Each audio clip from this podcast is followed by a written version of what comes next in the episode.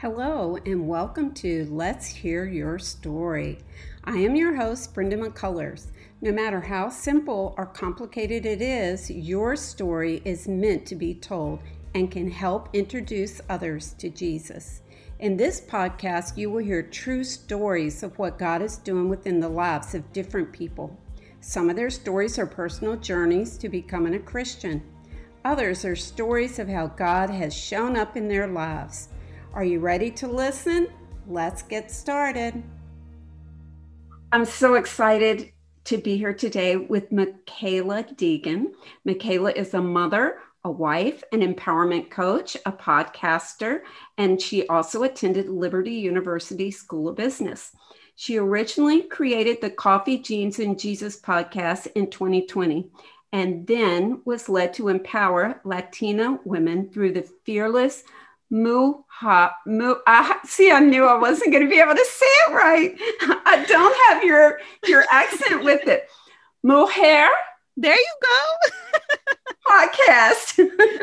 she has a passion to use her story of pain and struggle to empower women to give themselves permission to be who God created them to be. And most of all, she loves Jesus and she loves coffee, which that's a good combination. Welcome, Michaela. It's so great to have you here today. Thank you, Brenda. I'm really honored um, that you would share your space with me, and I'm just excited to be here. Well, I am just going to hand the microphone over to you and let you share your story with us. So, I'll I guess I'll do a short version of my testimony because there's so many stories in between I feel when someone comes to that I need you God moment. But basically come from a broken home. I come from parents who uh, they they just had a very very hard divorce you know they even even when they were together there was just so much dysfunction so much toxicity a lot of tearing each other down and we were my my siblings and I were kind of pushed to the side. So we saw a lot of brokenness very early on and we didn't really have that stability that children should have. And I think the divorce left us feeling very broken, very torn. And that's kind of where the pain started and the disappointment and just wishing that it would it would stop so when I was around 10, 11, I went to live with my dad. And it was really hard living with my dad. He was very like authoritative, dominant, abusive with his words, and physically abusive. And so I never really felt that I had a voice.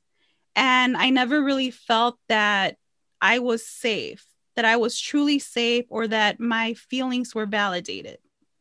So I kind I kind of saw the world in like a, a a way of brokenness, disappointment.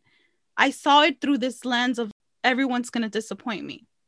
Then I ended up going to live with my mom and I got into trouble. You know, I, I started partying at 15 and getting drunk in school and smoking weed and running away and just really not wanting to live.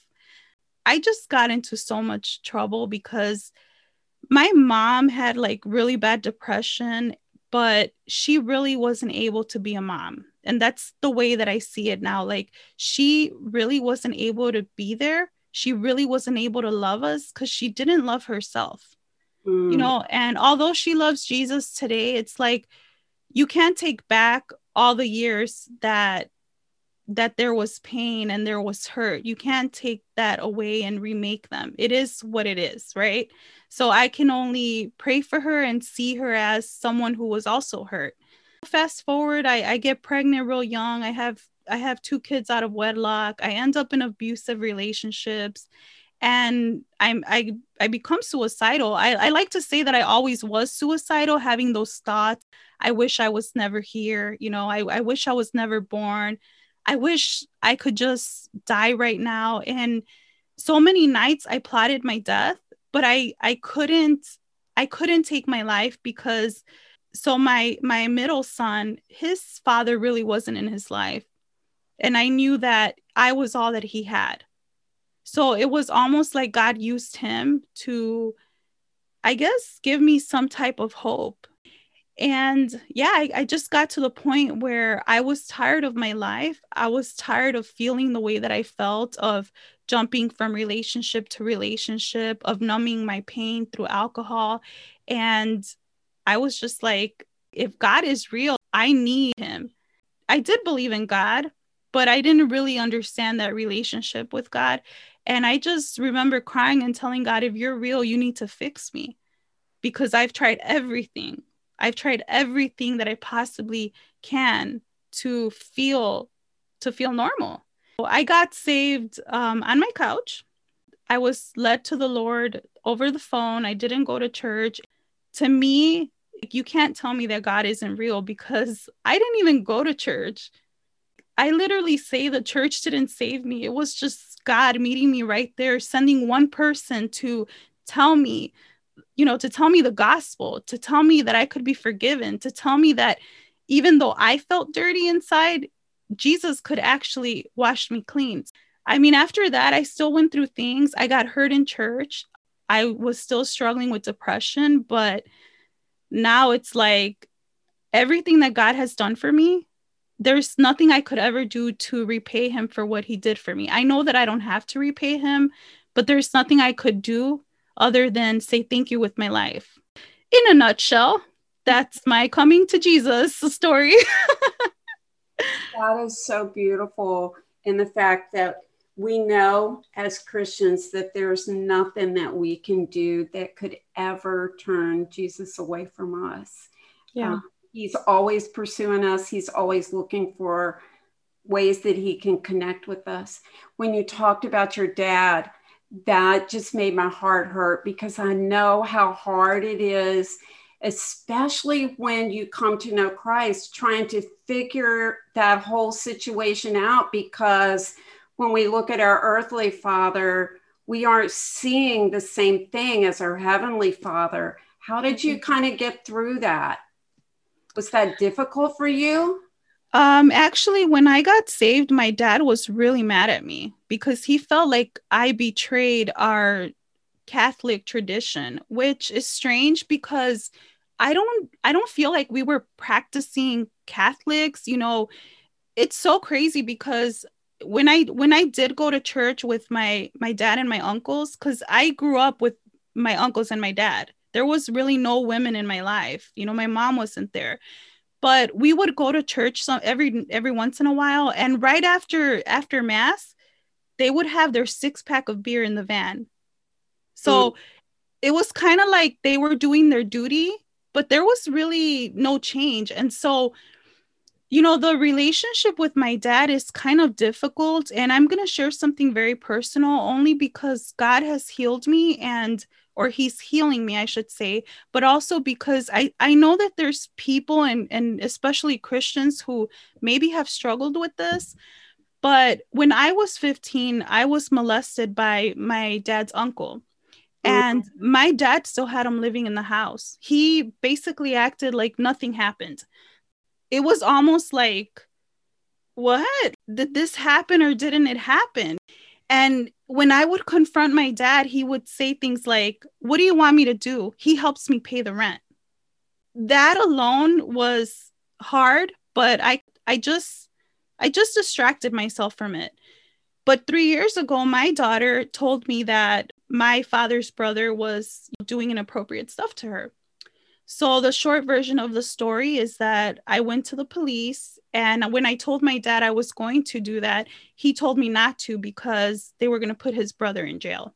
Fast forward, we're going to court, and my dad shows up at the court with his brother.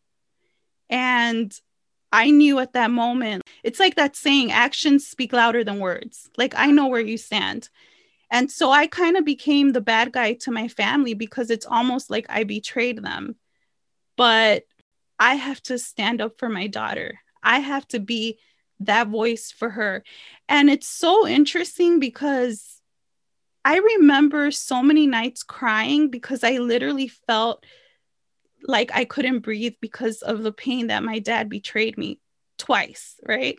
Mm-hmm. And I think it's Psalms 49 10 or 45 10, where it says, Listen, daughter, and pay close attention.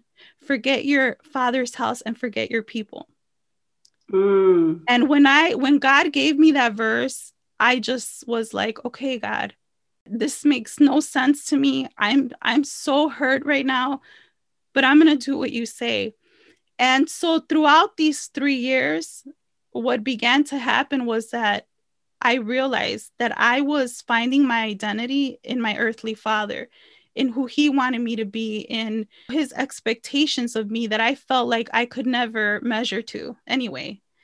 And I began to find my identity in God, in what he said about me, in who he said I was, in the fact that my mistakes didn't matter.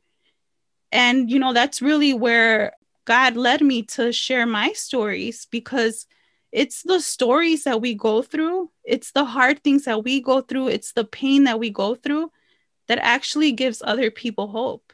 You know, when you mention my dad, it's like a triggering moment, but it's an opportunity to really show that as Christians, we go through things and they're not always easy.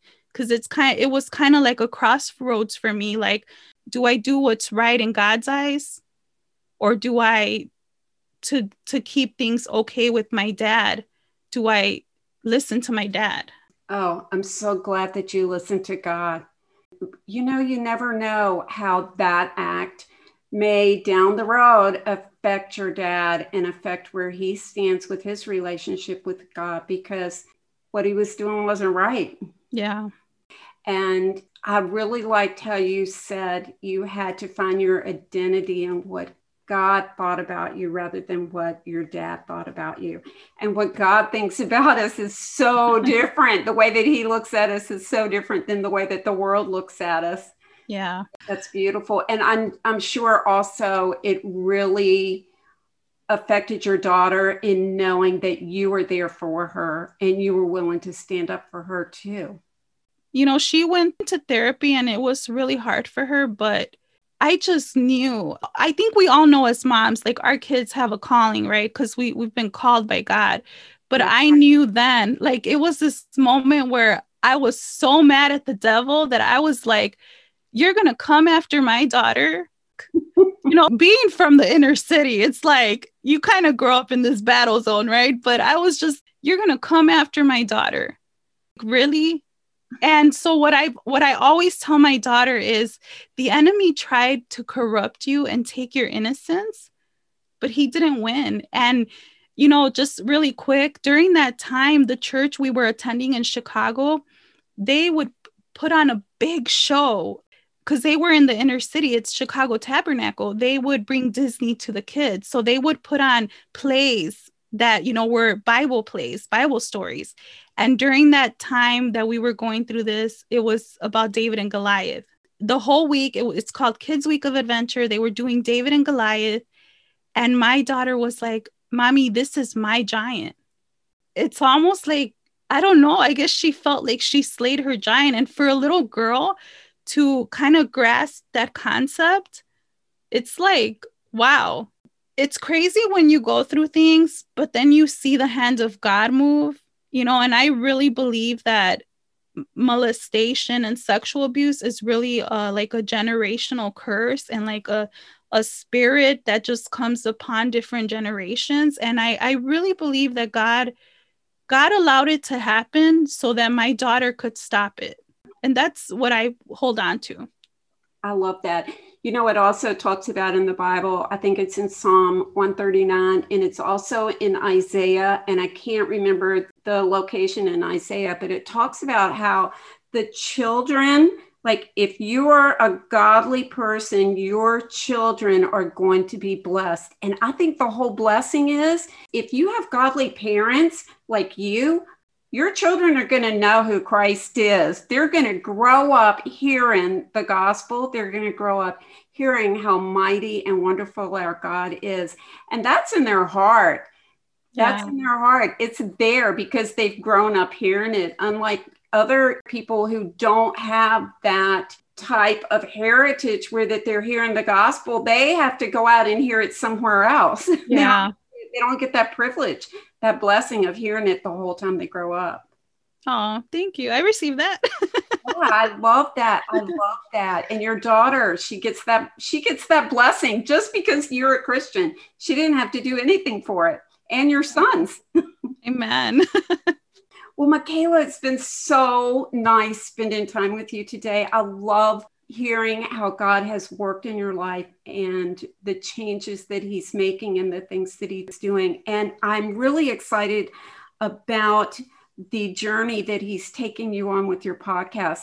So, in the description, if you're interested in getting in touch with Michaela or hearing her podcast, I'll have links and everything available for you in that. And I do appreciate you sharing your story with us today. Thank you so much. Thank you, Brenda. Thank you so much for having me. You're welcome. That was so good. Thank you. Thank you for listening to Let's Hear Your Story. I hope you enjoyed today's episode. Please share it with your friends and subscribe, write, and review. If you have any questions, please reach out to me at brynmccullers at yahoo.com.